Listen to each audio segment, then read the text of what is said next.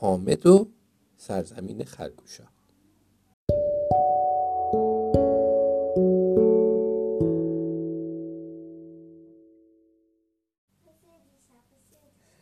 گوشه حیات خونه حامدینا یه در کوچیک بود، اونقدر کوچیک که اگه کسی میخواست واردش بشه بعد سینه خیز میره.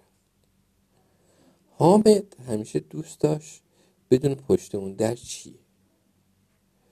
توی یکی از روزا اون کلید در کوچیک رو از صندوقچه مادر بزرگش پیدا کرد و در رو باز کرد و سینه خیز واردش شد. همین که از در رد شد همه چی تغییر کرد و متوجه شد که دیگه وسط شهر خونه‌شون نیست. اون وارد یه جنگلی شده بود پر از درخت‌های بلند، صدای پرنده‌ها و نسیم خنک جنگل. حامد باورش نمی‌شد اون در کوچیک به یه جنگل راه داشته باشه. تا خواست راه بره یه صدای گفت آهای کجا؟ حامد برگشت، دید خرگوشی که مثل نگهبان ایستاده داره با اون حرف میزنه. حامد پرسید مگه تو حرف میزنی؟ خرگوش گفت بله که حرف میزنم، توی شهر خرگوشا همه حرف میزنن. حامد گفت اینجا مال کیه؟ خرگوش گفت اینجا مال یه خرگوش حکیمه که از همه بیشتر میدونه و از همه مهربون تره. حکیم یعنی دانا. حامد پرسید میشه برم ببینمش؟ خرگوش گفت فقط زرنگا میتونن برن پیشش، چون از دره‌ها و شکاف‌های زیادی باید رد شی. حامد گفت خب بریم، تا هر جا که تونستم میام. وقتی راه افتادن حامد دید راه روبروشون پر از درهای کوچیک و بزرگه.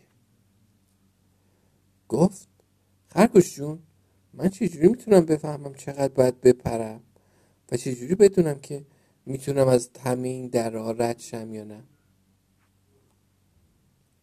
خرگوش گفت با این کتاب.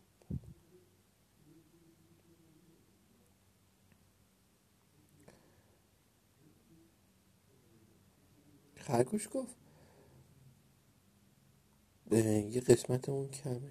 حامد با تعجب پرسید با این کتاب؟ خرگوش گفت بله، آخه این کتاب قانون راه جنگله، به کمک این میتونی موفق بشی. 3 تا قانون داره که اگه رعایت کنی میتونی از دره‌ها بپری. قانون اول، دره‌ها و شکاف‌ها اندازه هم نیستن. قانون دوم، برای پریدن از دره‌های بزرگتر باید بیشتر بدوی تا بتونی بیشتر بپری. قانون سوم، اگه نتونستی از دره‌ای رد بشی ناامید نشو، چون تجربهات زیاد میشه و دوباره میتونی موفق بشی. کنار هر قانون شماره هر دره و شکاف نوشته شده بود و اینکه باید چند قدم دوید تا بشه از روی اون پرید اونجا بود. حامد یکی یکی همه این قانونا رو رعایت کرد. اون از همه درها رد شد تا اینکه رسید به یک قلعه.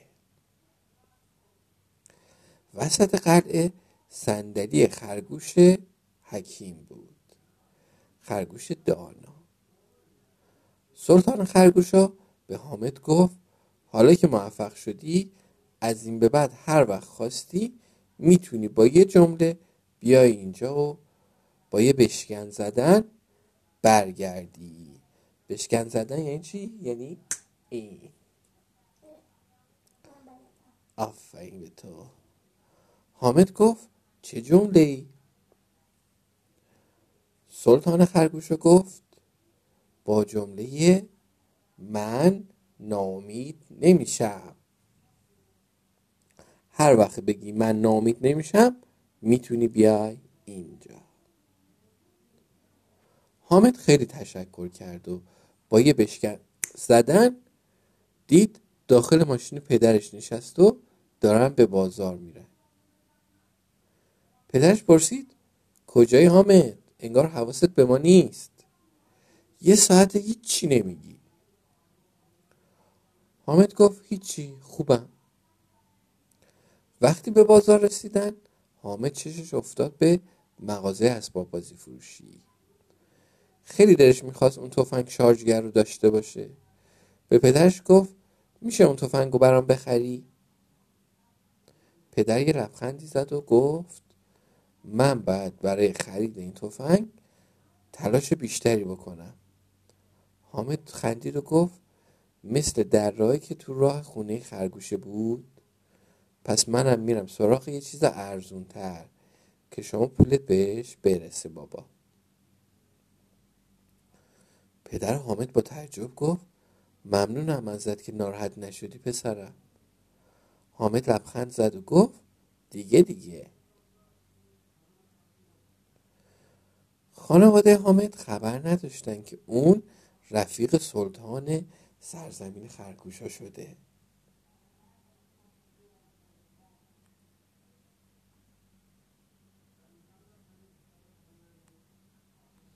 قصه هم تموم شد.